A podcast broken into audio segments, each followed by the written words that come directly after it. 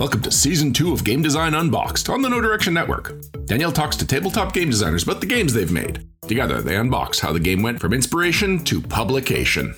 Thank you for joining me, Danielle, for Game Design Unboxed Inspiration to Publication, episode 39. Cheer up. Today, we are joined by Chris Rio, the designer, as well as the founder of Cheer Up, and also the designer of Swearmints. Hey, how's it going? Thanks for having me. I really appreciate you having me on. Yeah, I'm glad that we met up uh, at a convention, which is always one of the best ways to meet designers and publishers. Yes, it is. Uh, it's kind of our bread and butter. We love going to events. We love going to conventions. Uh, and we met at PAX East, which is our hometown throwdown uh, because we're local to Boston. So we always have a ton of fun. And actually, that one we just did a few weeks ago was our best event ever in history. Um, and we had our number one, number two sales days ever. Uh, so it was really, really fun to kind of come back after a two year absence. That's so great to hear because that was actually my first one I've ever been to. Like I've been to PAX Unplugged, oh, wow. but I've never been to East. And I know it was stereotypically a video game convention, but it definitely yeah. seems like board games have grown and grown and grown every year because I personally have been trying to get one of the organizations I work for, uh, Tabletop Gamers, to have a representation there because they're like, oh, there's not that many board games. I'm like, there actually, there's quite a few now.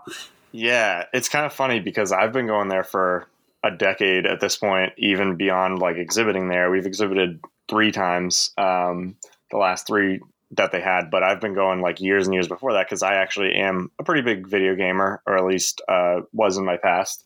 Uh, a little bit less now, but um, but I I just love the kind of you know the the carnival lights and just like being around people and, and being able to see some new stuff. Um, I will say that it's leaned much more tabletop-y in the last, you know, even couple years. And definitely since we've been exhibiting, um, there's a lot more indie publishers out there. I mean, tabletop is just a lot you know, as a complete indie, it's a lot cheaper to get started uh, versus you know starting a game, a video game studio. Um, and I know from the inside that PAX itself is, it, you know, they they had PAX Unplugged because uh, the tabletop part of it was so popular, and so they built a convention around that completely. Uh, but I know internally they're just like trying to push tabletop content, and really that that's like a big focus um, because you know that's kind of a, a lot of where some of the industry is moving a little bit. Not to like generalize, but I think there is this this um, yearning for this face to face and social interaction, uh, especially from like certain certain like my generation and just you know people who grew up kind of behind a screen um, i think we we really want that social activity back and board games are just such an easy uh, like way to get to get there um, so yeah. yeah. they're really pushing that a lot, and there's a lot of indie publishers on that row where I was. Um, all of them are great, and uh, it's it's really the tabletop section has really grown. I love that so much. So then, how did you initially get into the gaming industry? Yeah, great segue. Um, so, uh, like I, I said, I'm a game. Yeah, exactly. Um, I'm a gamer myself. Um, I love kind of like party casual games, and I know that's you know something that's it's a little tricky because some people that are like more hardcore it's kind of like a you know a gateway or like people kind of look down on stuff like that. Um, but it just was because of uh, like my typical gaming groups were just like friends and family and people that really aren't like hardcore gamers and stuff. Um, so for me that that niche of games really just came naturally and i always like sought out new ones and um, like i said like you know i grew up behind a screen and just especially as i grew older i just really want that connection and um, you know these these types of games are really like designed to get you out of your shell and connect with people and laugh. And I just love comedy and humor and laughing. Um, so anyway, so I, I, played a lot of my own, but uh, you know, especially at the time when I came up with this game, which was like five or six years ago, um, there really was just um, a lot of uh, like kind of you know, I mean, it's spurred on by the popularity of Cards Against Humanity, but a lot of those types of games really were just like black card, white card, and kind of just, you know, uh, like here's the joke, here's what it is, and you know, you just say this word and it's funny. I think it was just because you know we grew up with like Candyland and and Trouble and Scrabble, and to us, like seeing swear words and sex jokes on like a game you can buy at Target was just like kind of a funny thrill, I guess. Um, and I understand why that became popular, but there's a lot of copycats and there's a lot of kind of sameness in the industry. So there, you know, the, the party game industry just has a lot of potential, and I just didn't see a game that I could play over and over and over again with the same people um, and have it still be fun. Um, so basically, I took my own i wrote my own version of that game just to like practice yeah. designing things um, and then i came up with this little twist where each round you'd have to do like a fun funny rule so you might have to like talk in an accent or um, you know add, get to add new words to your cards or you know charade your answers or something like that um, and that little thing kind of spun off into its own like I started writing my own cards, my own game completely. At this point, it didn't really quite have a structure or a name. Um, and actually, the funny thing is, Cheer Up originally was actually more of like a really answer the question kind of game. So it would be like, you know, what what smells the worst, and you had to actually like create a real answer and it wasn't necessarily supposed to be yeah. funny but like it was just kind of like weird like i remember play testing it i was like this is too like sterile kind of so uh, sure. so uh, we we kind of spun that off into its own thing. I was like playing with friends, and there was just a moment where we just like played it, and I was just like, I think this actually like is kind of its own thing. Like I never really was like I'm going to create a game and sell it and make it and publish it. Like it really was just like I think I actually accidentally kind of invented something and i mean it's not it's not i'm not going to pretend it's like a thousand percent innovative but i think the innovation was um, creating a structure and a skeleton that was really trying to get the people playing themselves to really like make the fun out of it. So the cards themselves are like funny and there's funny words in there, but it really is about like you yourself taking the script structure and making your own answers and like creating your own rules to the game. So the tagline of the game is actually you make the jokes, you make the rules because unlike other party games, uh, it's much more repeatable because you're actually like creating some of that interaction um, yourself.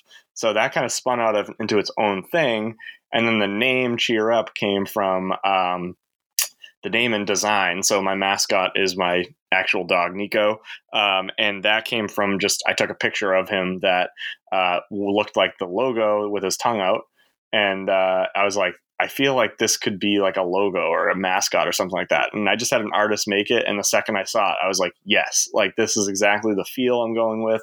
This is the tone I'm going for. It's not supposed to be this like dark and brooding, like you know game. It's really supposed to be fun even though there is adult content in it. So i made the branding completely the opposite. So every game on the shelf is black and white and red.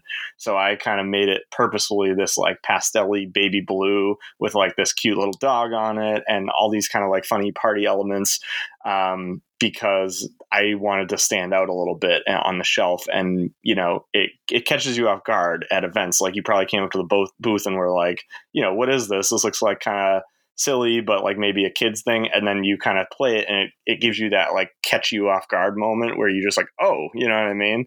Um, oh, yeah. No, my friend was like, oh, it's a cute dog. exactly. And I was like, exactly. I was yeah, like, all right, you, let's check it out. yep. It all that is like one of the funniest things where like we get people to come over because of the mascot and they sit and then it's just like, oh, it's this. And honestly, like you think people would be like, oh, this isn't what I wanted, but it actually creates like that kind of like that joyful moment of oh like i didn't realize we were going to go down this road. This is even more like sillier than i thought you know? Um, so that's kind of like the branding of it and then the name cheer up came from um, i just kind of needed a name and you know it, it seems kind of generic but it was really because um, my one of my uh, relatives was actually going through a bad breakup at the time. So i we used to play like party games with them all the time and we would like it would be kind of like a little you know weekend thing we'd do. Um, and the na- game name just came from oh i just we want to like cheer her up or something. So that actually became the name of the game with the branding and then we put all that together and it really did kind of create its own product and its own and now it's like very different than how it started but it really did create this uh, really unique game and packaging that I think did set itself off uh, differently from like the other games that are on the shelf. That's so awesome. So, for anyone who hasn't played the game, would you mind explaining how it yeah. gets played? Really quick, so um, do you get uh, there's five different decks in the game. Um, it's you, will fit right in and, and, pick it up quickly if you've played other games like judging mechanic games. But there, I do want to stress that there is a couple different elements. Um, so there's uh, questions and and three ABC cards that are all different parts of speech. The question itself is going to tell players like what parts of speech you need for the question. So it'll be like what smells the worst, and you need an A and a B card, which is actually an adjective and a noun. You don't need to know that when you play the game, but that's just part of the design. Um, so they they draw a bunch of cards and then you read the question. So it might be like, what smells the worst? The dealer reads the question, um, and the players use the options they have in their hand to pick. A, you know, you get basically a couple of different cards of each type and you write the answer yourself using those parts of speech. So there are funny words in the game. It's obviously a word game, uh, but you actually have a lot of agency to come up with the actual answer that you're creating. Um, another twist of this game is you yourself are performing the answer. So you don't turn cards into the dealer or anything like that. It's really like you yourself have to make it for to say it and to the dealer who's going to judge you. Uh, once everybody's locked into their answer, the biggest twist of the game is the rule cards I described. So you draw a rule, the dealer draws a rule, and you really have no idea what's going to happen. You could talk like a pirate, you could get to add like a funny sitcom phrase to the end of your answer. You might have to sneakily add a word to your answer. Um, you might have to like charade your answer. You might have to like, um, you know, there's all kinds of like silly things that you have to do. Um, and again, you don't know what's coming until it actually gets drawn. And most of the things are like the players have to perform some extra thing while they're giving their answer. There's a couple mechanical ones that are like, you know, swap answers with a friend or you get to change your answer. Uh, but most of them are like, oh, you have to perform it this way. And it really like, it, they're not like scary. They're not like over the top crazy, but they really just are like these little silly little things that get people out of their shell and, and they're great icebreakers. Um, and maybe the very first time the people will be like, I don't want to talk like a pirate. And then they do it and instantly like you break the ice with somebody and it's really really silly. It doesn't have to be like good at all and that's kind of the funny part is like if people suck at whatever it is. Um, and so you get that little rule twist and so you're still answering the question using your cards like you're actually answering the question but you're doing it in the silly way and then the dealer just judges and decides who wins. They get the question card as a point and then the other innovation of the game is that um, there's no hands. So all the cards that you used and all the ones you discarded that you didn't use get just thrown into a discard pile. And the new dealer draws a new question, which might have different required cards. So you do not have a hand of cards that you keep throughout the game. You don't like hold on to cards that like ah i'm never going to use this one it's not funny or you know oh i'm saving this one for the best it's always you use it or lose it every time and that really forces people to create just the funniest possible answer without feeling like there's like in other party games like that you might have like a light strategy element of like oh i'm saving this card. Like you really have to make your best answer right away and that's that basically forces every hand to be as funny as possible no, I like that. I feel like when I used to play games like a Cards Against Humanity, I would hold on to a card knowing that that was going to be really good for a specific player because they had a certain sense of humor. yep, yep, exactly. Or you're holding like the the you know the big card that everybody laughs at, and it's just like you never find that moment, or you waste it by accident. Like oh, I would always see kind of those like little flaws in those games, and try to when I made my own actually plug those holes and make it like this is going to fix that problem. So it feels familiar to game. If you've played games like that, you can jump right in. You can learn in t- like literally 15 seconds. Um, but at the same time, we get a lot of feedback that like I love the rule twist. Oh, I love that there's no hands. I love because that really is like the like little innovations that it seems small, but it actually makes the game way more replayable. I mean, I've played it more than anybody on the face of the earth. Um, and I still bring it out to events and I'm there on the ground playing with people because it's just that funny every time. And it's not it's not going to repeat answers because you uh, make your own. So like yeah, you might see the same cards come up occasionally, but the context of it, the rule, the question, all that's going to be so different that it, the, the word itself is going to mean something completely different. So it is essentially infinitely replayable, and that really is um, I, I, feel like a lot of games say they are, but I really feel like this actually is. And how did you come up with like the formula of the ABC backings and putting that on the front? Yeah, that's a great question too, because that's actually kind of a funny story. So originally, like I said, the first version of this game was much more like literal and kind of direct. And it was I actually called the cards like descriptions, things, and actions because that's basically what they are. They're they're adjectives, nouns, and ing verbs. So that grammatically the cards will always make sense. Um, we talked offline about like randomly drawing cards and how I use that as a little test. Um, if you randomly draw cards in this game, it's usually it will always make grammatical sense, a, but it will usually also be kind of funny. Um, so that like I, I brought this to a playtest group when it was like it, instead of ABC, it literally said DTA in the back.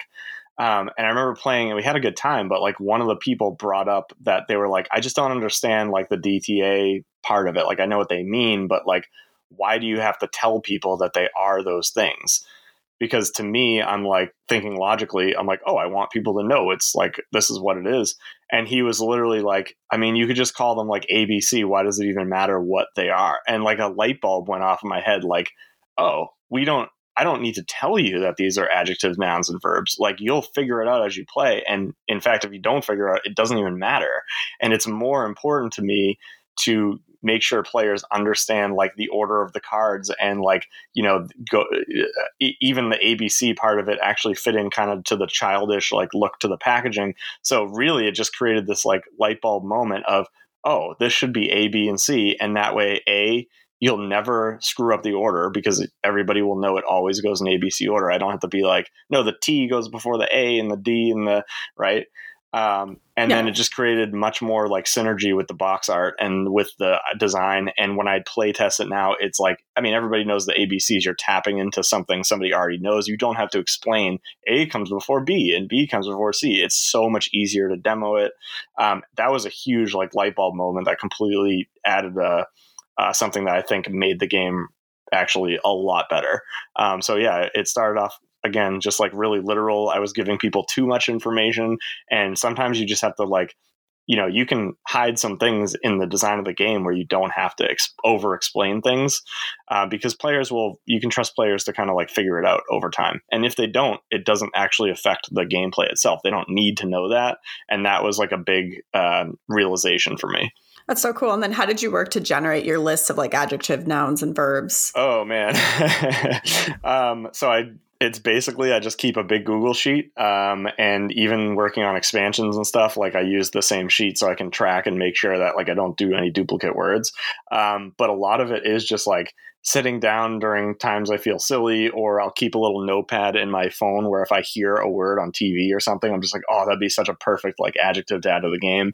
Um, I'll throw it in the spreadsheet. I would say the word list was about 20% longer than it ended up being, which you want it to be more than you need because then you can cut things. You know, we'd take out words that were like too specific or like didn't, you know, again, like I said, the randomly drawing cards thing is a great way to play test solo. So obviously with party games and especially over the last few years, it's been really hard to like get big groups together to play.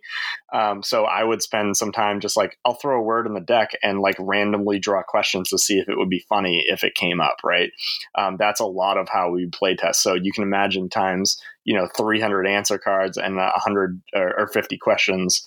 Um, you know that's that's a lot of kind of just like flipping through the decks and just seeing what what works and what doesn't. And then naturally as you play test you'll find words come up or you'll find that players like don't use a card like over hundreds of events you find out like oh you know what? I've never heard somebody use this card. And you just kind of think like are they really not really finding a place for it? It's not really working. And maybe you'll take it out you'll add something in that's funny. Um, we did a second edition of the game where we actually did um, recurate a bunch of the cards um, for a couple reasons. A, uh, the, the first version was a Kickstarter exclusive, so we had backer suggested words that I had to replace. Um, and B, we actually did change the tone of the game very, very slightly. There were some darker cards in there um, that you know, at the time we're like, oh, this is like edgy, but I kind of ended up moving away from that and more into just being silly. Um, so for the second edition, we removed a couple of cards and even moved a couple of cards that were in the base game into uh, what I call the not safe for grandma pack, which is included in the game. Uh, and it's basically the you know r-rated cards that are in the box um, so we kind of i know humor and what people's humor is is like a totally fine line that's really hard to gauge in the moment but that's something that changes year to year even uh, in society so we really have to just ride that wave and even the next edition of the game which will probably come out you know uh, at the pace we're at, probably sometime like late next year, I would say. Um, we'll definitely make some changes to the words, maybe add a few different ones, and again, just like clean up some that just we don't want in the game anymore. I think that's cool that it's like growing with you and through yes. the ages and stuff. That's pretty yeah. awesome. And was it always intended to be an adult party game?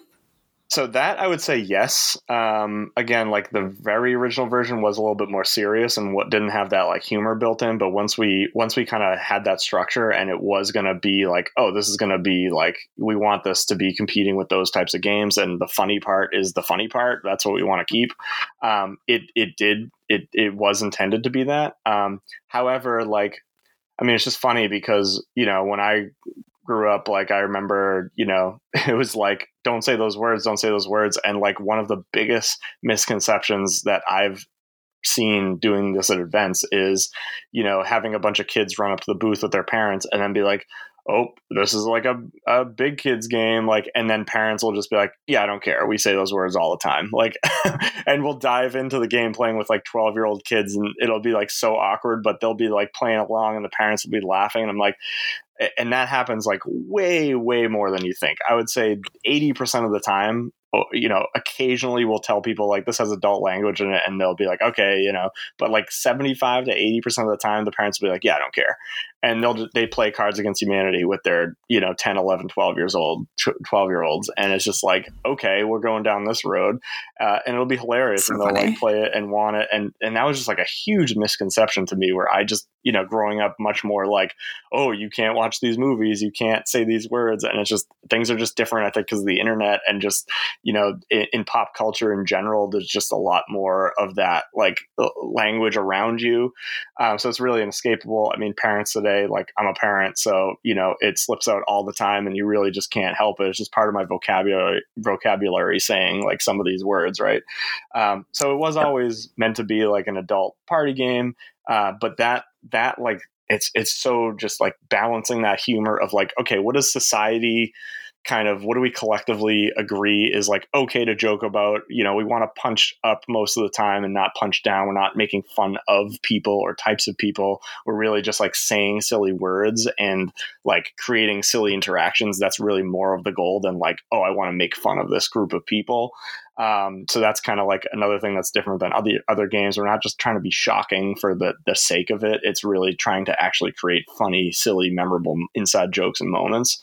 Um, but but yeah, that's why I included the dirty pack in the game because at the end of the day, it's just really funny to say dirty words and to you know to have kind of the branding be the silly you know dog and the silly packaging with those in the box. I think that actually does create a little bit of um, this purposeful like discrepancy where you don't expect it and when people break it out at, at parties and groups i think that's part of the sale that they do to to friends to try and get them to play because it's just like it's not expected you know for sure. And how did you go about playtesting this game? Did you have like your friends and family play it? Did you go to like a design yeah. group?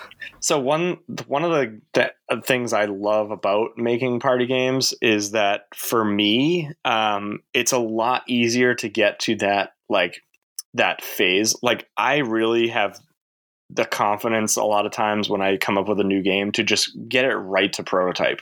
Like I know a lot of like if you're making really heavy games, you will you know sit there with pens and papers and and uh, you know look at spreadsheets and like kind of count things and do math and all this stuff. Like the great thing about party games, and especially word games, which is typically what I make right now, um, is that you basically will know if it will work or not. You can quickly get it to pen and paper and to the prototype stage. I like to even get it beyond that to like a, a, a fairly nice looking prototype first.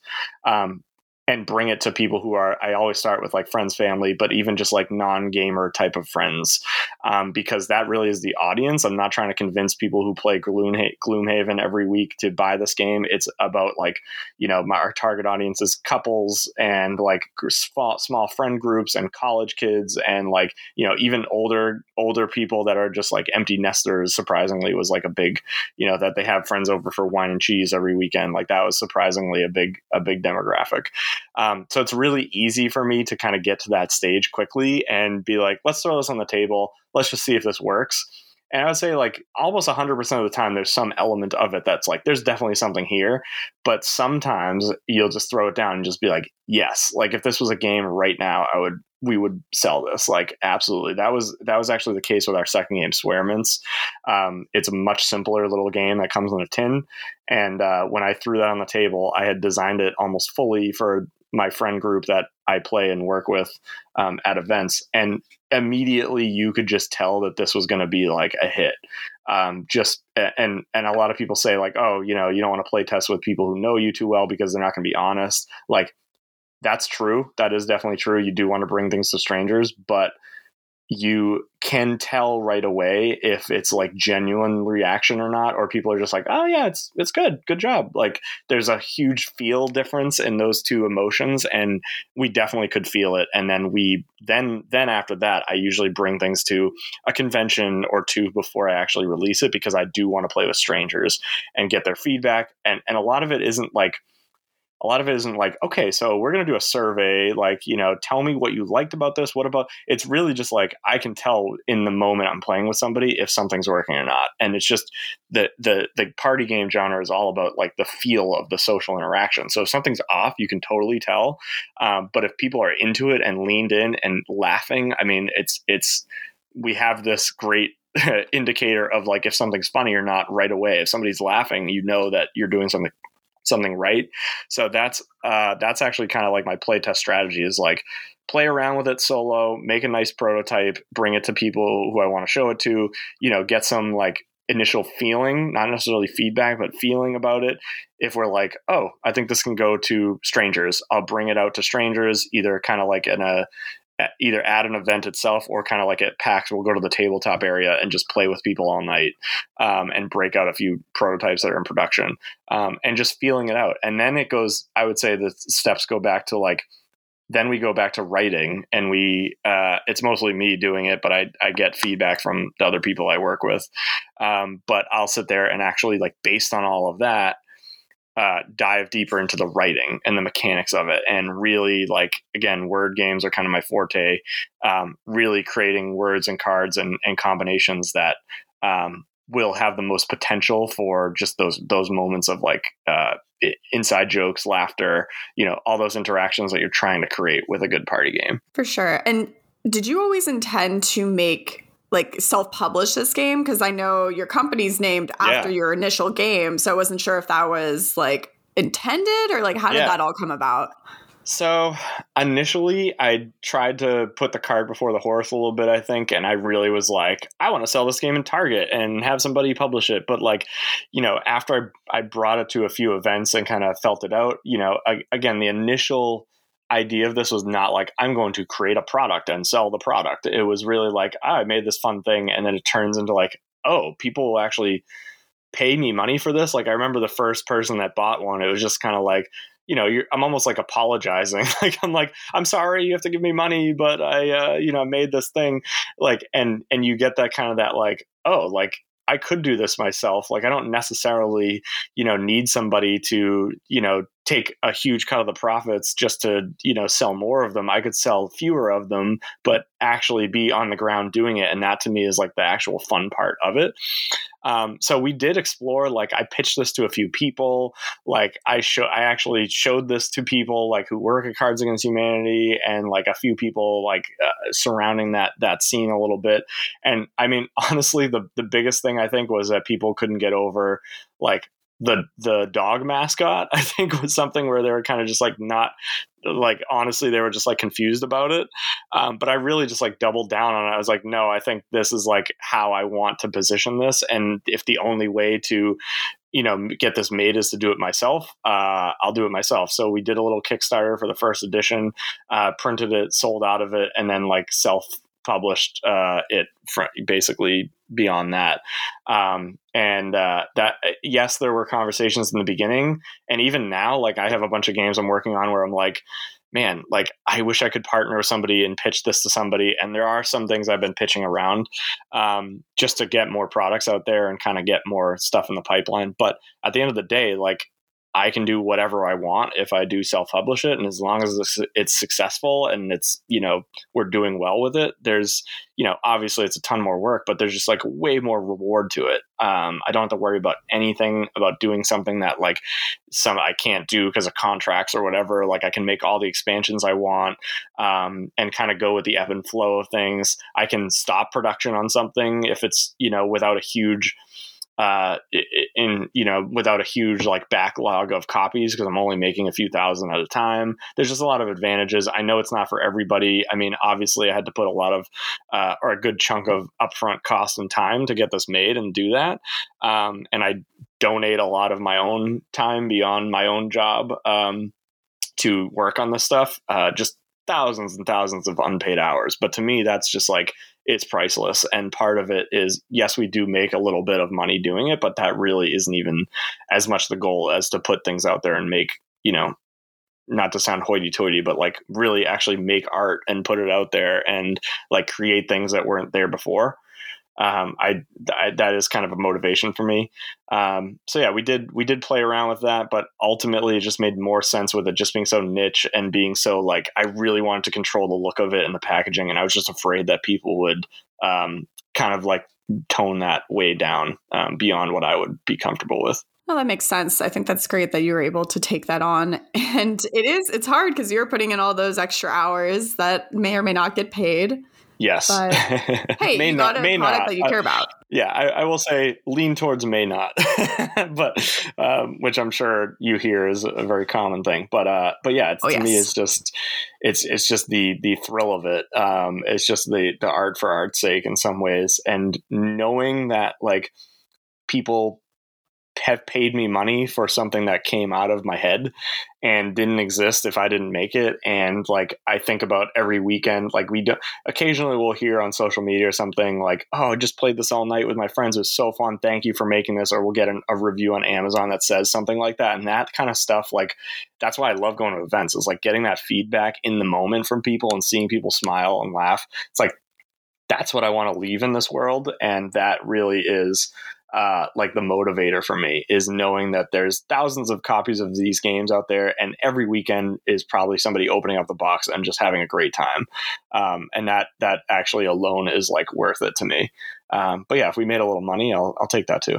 It's just like a nice side bit. Side no, I completely agree because I'm someone who was like, you know, even if I don't have kids, like I have some of these games and they're gonna outlive me. Hopefully, knock on yeah. wood. Right. You're right. That's definitely like I think about that, like the legacy of it, and you know, can, seeing if it could continue, and just leaving like that that you know stamp as small as it is on on society in a way, and just knowing that like you know I, I try to that's that's another reason why we curated some of the content is just like at any given moment I want what I'm doing to be creating a positive impact and not like making things making things worse right um, so like that is a reason why I actively curate and listen to kind of like uh, where things are in society and think about that um, because it is a big part of it. You don't want to make a game that like two years from now has a word that like in it that you know is really just like uh, is really just like uh, you can't say this anymore, right? So like I I I think about like future proofing the game and things like that. We don't want to put anything in there that makes people uncomfortable. Um, in the not safe for grandma cards, we do obviously push the boundary a little bit more. Um, I wouldn't say the base game is like kid friendly, kid friendly. It's definitely less uh, dirty.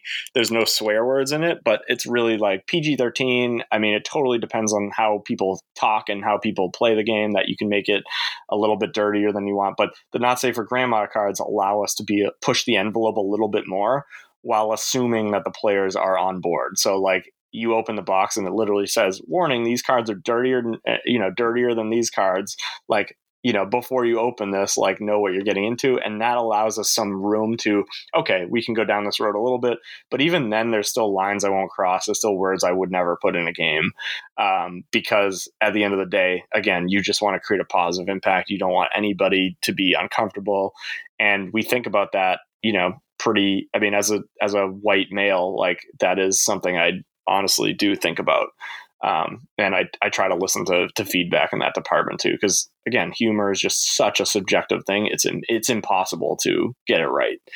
Um, yeah. But yeah, we try.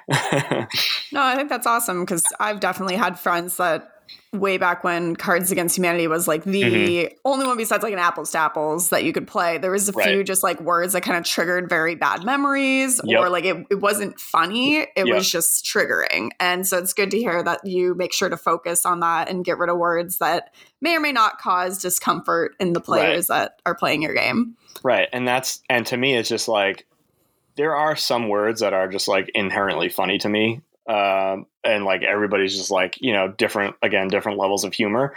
But at the same time there are some words that are just like shocking or edgy for edgy's sake that don't really have like anything behind them.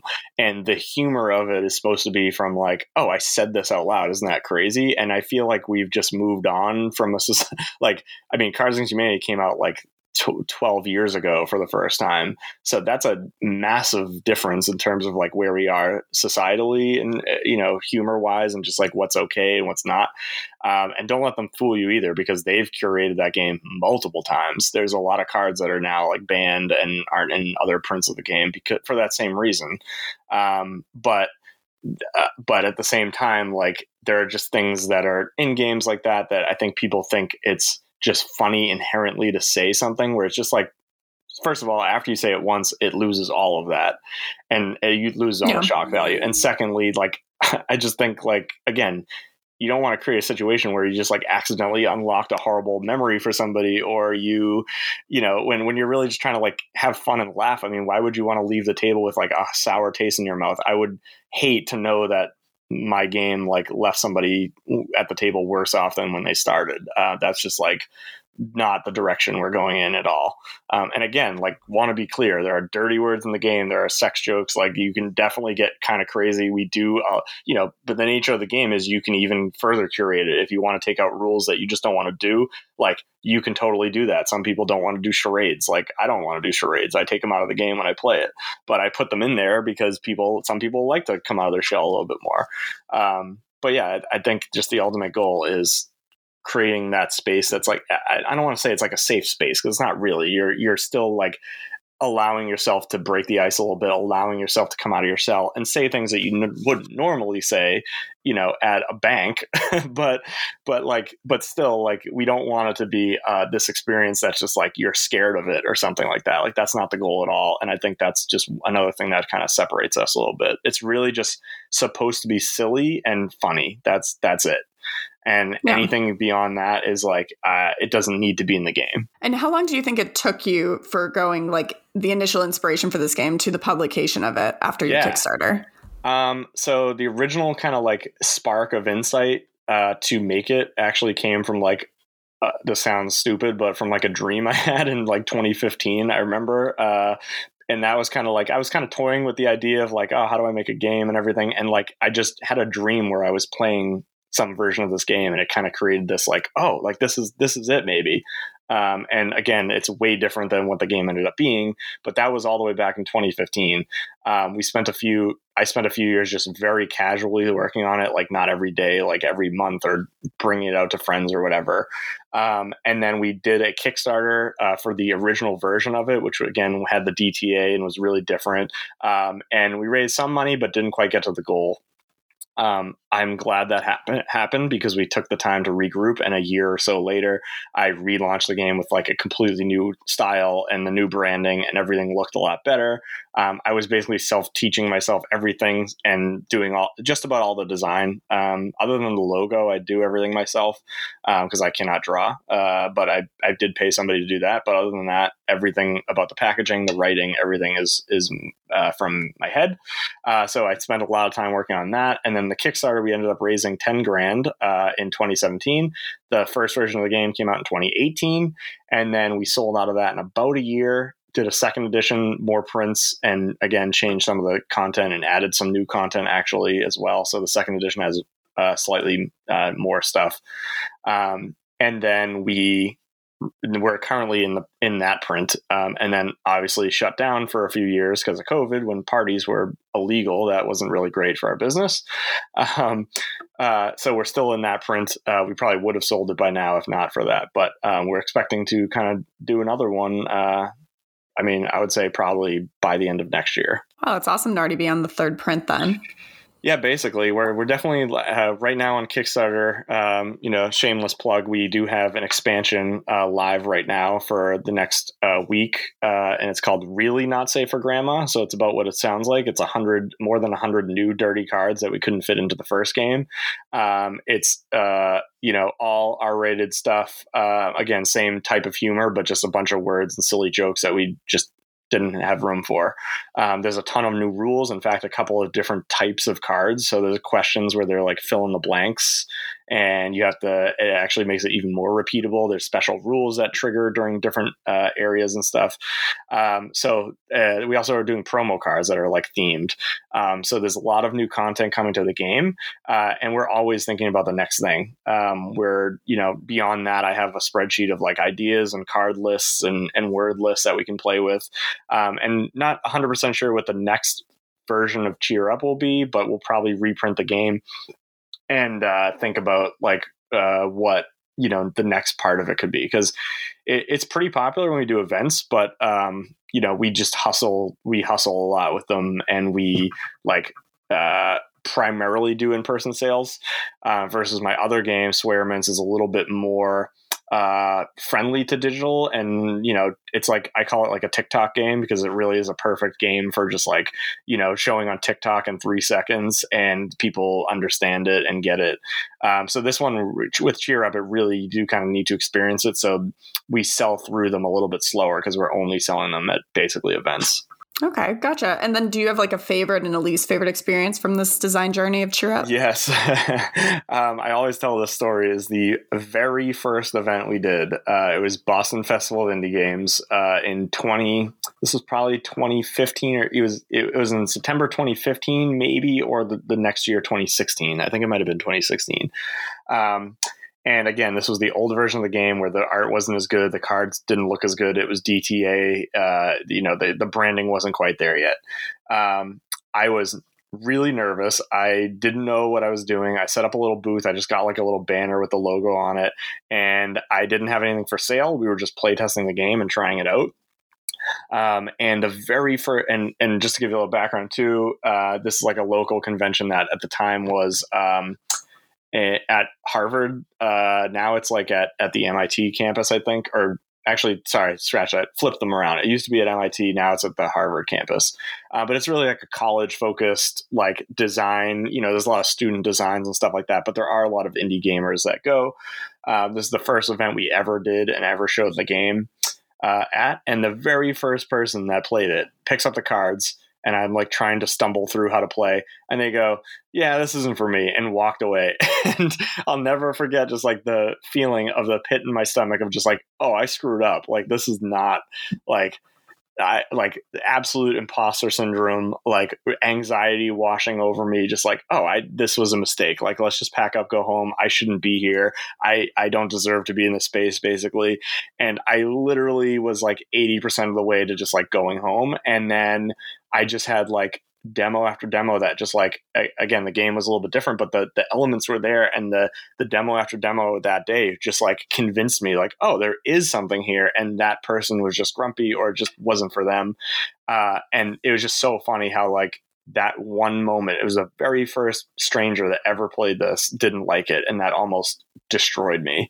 Um, and now like we just I would say, like, I, I, don't even mean to say this as like a humble brag, but like, I would say, even at PAX East, like, 98% of people like walk away even if they don't buy it they walk away like really enjoying the experience they had. Occasionally we'll have somebody do that same thing but it's really just because like oh this isn't like the type of game for me and that's it. And they walk away and that's the end of story. Like now it just washes over us. But when i was first starting that was the worst feeling in the world. And uh, i almost stopped right then and there and i'm glad i didn't. But that's kind of like that like you know push yourself and you know that inspirational like silly little tidbit that uh, makes me kind of think back at that moment where if I had a bad experience, I'm just like, oh, remember that? And like you just moved on and it wasn't indicative of like anybody else's reaction. It's just their own personal experience with it. Oh, for sure. I always say as a game designer, I'm a master of getting rejected. so, yeah, you know, yeah, something you, you just to, learn to deal with. You do have to kind of have that that thicker skin, but again, like the with a, a, game like these, I make like the pressure is not high because I'm not having people sit down for 20 minutes and then having them get up and be like, I hated that, right? And I feel like I wasted my time. Like we demo in three, three or four seconds, and you can tell right away if people are like into it or not. So you do let that wash over you. You just you have to just not think about it. It's it's just gonna uh, it will just eat you up about being like, what did I do wrong? What could I have done better? Like, obviously, we're all trying to do things better every time, but you just focus on like 98% of the people are having a great time and a ton of those people are paying you money for something that you made. Like, that's the thing that you really have to focus on that keeps me going. For sure. Um, yeah. And then, what was your favorite experience? Let's see. I would say maybe the first time we did PAX East. Um, that was like it was 2019, I believe, um, and that was our first like really big test. Like we do a lot of local conventions that are a few thousand people, and you know we would kind of get bigger and bigger, but it was all very just like local. Um, PAX East again was just I was familiar with the the brand with the convention. I've been going there for years. We kind of like got in on a whim, like accidentally got a chance to to do an exhibit, uh, exhibitor booth and i think that first like setup of like oh my god we're here like this is this is kind of like almost the big leagues. Like yes there's conventions that are bigger than that but like this is one of the biggest ones. Um, and because it was so local it felt very like homey. And like you know we we had that kind of moment of like this is it guys. Like this is the test that if we can bring this game and the other things we're doing to you know 50,000 strangers and we walk away making money and they have a good time like this proves it. Um, and we that event was our I think our best ever at the time. Uh, and I walked away from that being like, "Yep, like this is it. Like this is how I want to position this. Like this is definitely going to work." And I walked away with that with a lot more confidence in future games and just what I was doing in general because you know, now I go into PAX East like last time and I'm just like, here we go. This is going to be our best event of all time. And I go in there like knowing that's going to happen just because we're so like, I'm so in tuned with like what the experience is going to be. And I have that expectation.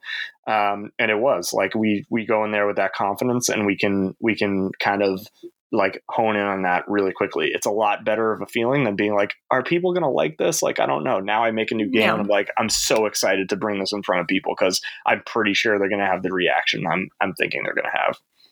That's so amazing. I feel like, yeah, that positivity definitely extends into your designs and mm-hmm. your company. So that's awesome. And yeah. for any designer, do you have any like one piece of advice that you could give them that maybe um, you've learned through your process? Yeah, I would say start simple and don't be afraid to like um, I mean a lot of a lot of design advice I've heard is like your first game you ever make is not going to be good. Uh, Cheer Up is the first game I ever made, and I'm not gonna pretend it's like the greatest game ever made, but at the same time, like I think it's a pretty good effort, and the way we took a lot of time, like designing it and honing it in. That you know, not everybody has the luxury of that, but that helped us. Um, so it technically is the first game I ever made, but uh, but you know the iteration we're on now is not the first design, obviously.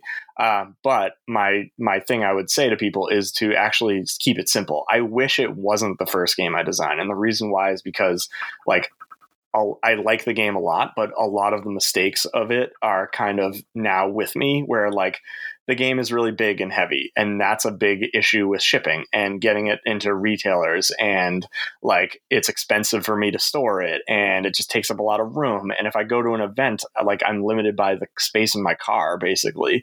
Um, so if i were to do it again i would probably make it a little bit smaller or make the expansion pack like something you could add onto it rather than be built in. Um, you know so uh, so uh, that's kind of one piece of advice is like don't be afraid to start like literally physically small, not like like idea small, but like actually physically small. Like make a game that fits in a deck box or a, or a, a tin, um, you know, something like that to to get the ball rolling. And you might find success with it, but you then you are benefited by the fact that like you can carry this in your pocket. You can carry hundreds of them in your car without a problem. Um, you can ship them for a couple dollars because now I'm getting screwed by like the shipping problems that are happening in the world um, because my game is you know with with a box is like almost three pounds. Um, so that that does kind of make things difficult. Um, and my other kind of piece of advice would be you know even within the design to keep things simple too. I think a lot of the elements that we put into cheer up originally when it was kind of a more literal game or serious i don't want to say serious but it was still funny, but like it was more like a literal, like actually do this thing kind of game and not just the silliness of it was the point. Um, there was a lot of like really stupid elements that we ended up taking out. Like it was almost turn based and it was like really slow. Um, and just don't be afraid to like pull things way back to the core element of the game. Like I think of, uh, you're probably familiar with the party game Just One, which is pretty popular. Oh yeah, um, yeah. So I think of that where like that game is basically taboo with like a twist. I mean, that's like basically what it is. And the components are like stupidly simple, but this game has won like tons of awards and has sold millions of copies. Like, there's nothing wrong with a, a design that's like, it's like this, but with a twist, or it's like this, but I fixed this part. Like, you can really start extremely simply mechanically and create a whole like new thing out of that. Cause then you get the advantage of people who would already be familiar with the core of it and you don't have to over explain things like you know you know what taboo is or you know what cards against humanity is and it helps kind of give that initial push to get people to play the game. But yeah that's the game i always go to where i'm just like uh uh like that that's such a stupidly simple design and it's just extremely popular. And it's just like wow that you really don't have to put all these elements in that you know it, you don't have to feel like it has to be this complicated masterpiece for it to be popular. That's so funny because i was going to say as our parting question i've been asking if you could take a game maybe like Catan or monopoly yep. and you slap your name on it what game would it be? Um, yeah, I think I, I, I am like impressed with the design of that, but my go-to answer with, with for that is actually probably what I would say is my go-to like party game for a new group, or if I was introing people to games, I would break this out, and that would be Monikers. Um, I think that's another example of a game that's basically X but but Y.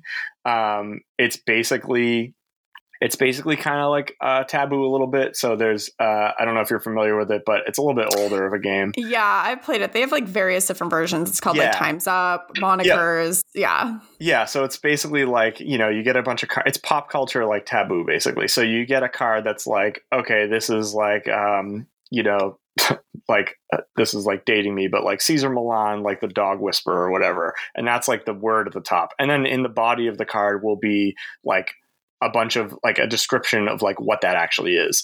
And the brilliance of the design is you create a deck of cards by all curating you know a big uh, group of cards that you curate into one deck that you use for the entire game. So you become familiar with specific cards over the course of the game. Um, the first part of the game the first round you have to um, you can say whatever you want except like the taboo word at the top. Uh, you got to get your teammates to guess what it is. So i can literally read the card all the way straight if i don't know what it is. Um, the second round you're using the same cards and then you can only say one word so I might say like dog or something like that. And the memory and the knowledge of what people have from the past of the past rounds, you know, gives you the clues that you need to um, to guess the, the word. And then the third round, you have to charade silently all the cards.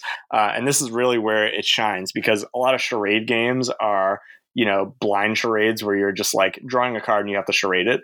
The brilliance of monikers is that you already have the answer because you've gone through the cards a bunch of times. So the charades are always terrible. And that's like what's funny because you can get the answer still off of like a horrible somebody acting something out terribly. Um, and I, I just think that design of like using the same deck of cards and being more and more intimately familiar with them as you play even if you're starting off with a group of cards you don't even know anything about if you i mean you could do it by randomly drawing the cards. Um, but that piece of it is just like so brilliant because it it it fixes what i don't love about like those kind of games where it's just like you could charade anything and like how is anybody going to guess what the heck it is? But in this game you actually know the answer and that's really a smart design.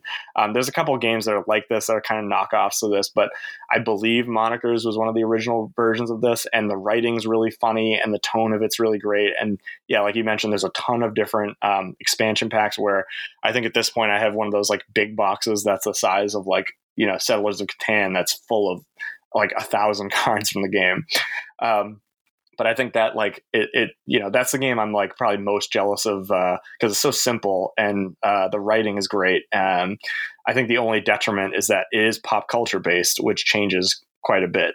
So, like, if Kim Kardashian is one of the cards, is she going to be relevant in five years, 10 years? You know, if Donald Trump is one of the cards, is that going to be like still an interesting thing to talk about in five years or one year or 30 minutes? Like, that, that stuff changes so quickly um, that the game, the original Monikers is like 10 years old at this point. So, if I open the box, like, there's a lot of cards in there like oh yeah i forgot about that. Oh yeah that was like a viral video. Like who even remembers that? Like so there's just eh, maybe that would be actually kind of a funny thing to go back in time a little bit but um, that is kind of the detriment of making games that are pop culture based is you you are instantly dating your game and putting an expiration date on it. And actually to circle back with cheer up like that was actually a huge goal of mine is like look I'm going to spend a lot of time selling these. Like I'm mostly going to sell them by hand. It's going to take me years to go through each print run, uh, which is fine. But that means I have to really future proof the game. So I purposely didn't include any Trump jokes. There's no, there's no like there's no pop culture references at all. Um, there's some just like slang terms or whatever, but like those those things last a lot longer. But there's no pop culture jokes. There's no people's names.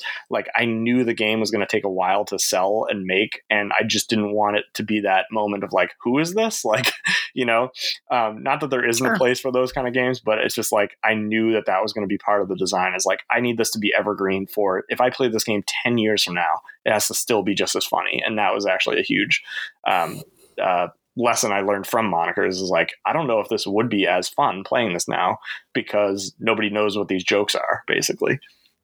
No, I think that's really smart to consider that in your design because I've ran into that issue with quite a few different games. I'm like, I don't even know who this is. And then yep. you always have that question of like, can I discard this and draw a new one? So yep. then you go through the deck quicker. And exactly.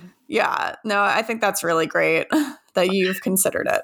Yeah, it seems like a silly little party game, but I I promise you there was just like so many thoughts and elements like that of just like trying to get it to be um the best possible version of it.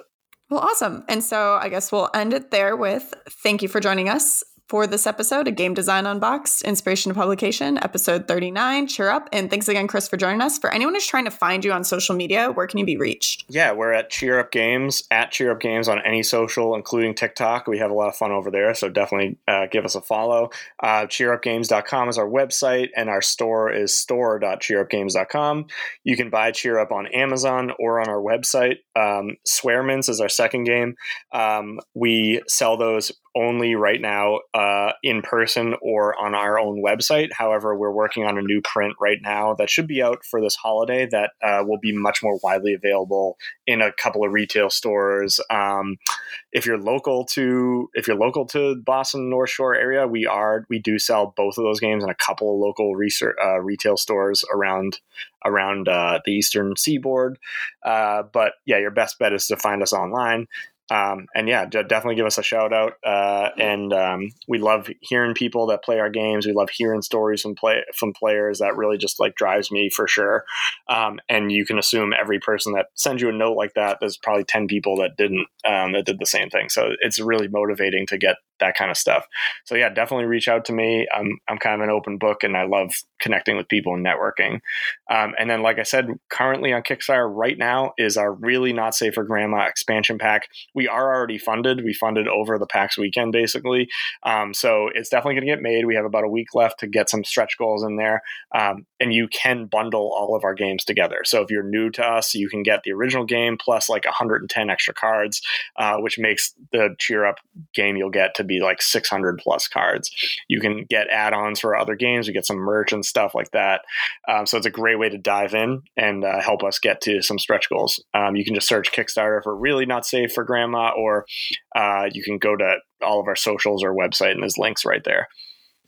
Are you going to be putting it on BackerKit or something just because this episode will air after your Kickstarter is closed? Got it. Uh, in that case, uh, you can still go to cheerupgames.com. There'll be a link to pre order it. We'll probably just do direct pre orders from our own website because we uh, just don't, we, we just purposely doing a small campaign that doesn't really require like uh, some kind of pledge manager like that. Um, so, yeah, right now, if you're listening to this, you can still pre order it um, and go to cheerupgames.com and you'll find all the links there. Awesome. And then I'm Danielle Reynolds. If you're trying to find me on social media, you can find me under Token Gaymer, and that's G A Y M E R. Uh, that's for Twitter and Instagram. And also, Chris, just as a heads up for anyone listening, I did really love Swearmints. So thank you. I would also suggest checking that one out. It's really cute. It kind of lives in my car now for any time I go hit a brewery yeah, or something you, with my friends. If you ever want to have me back, uh, definitely could spend a whole other hour talking about that game and even the other games in the pipeline that we're working on. So so yeah, awesome. don't be afraid to hit me up again. Sounds good. Thanks for coming on the show. Awesome. Thanks so much. This has been another episode of Game Design Unboxed, inspiration to publication. If you'd like to hear more great gaming podcasts, check out nodirectionpodcast.com. Join us next time.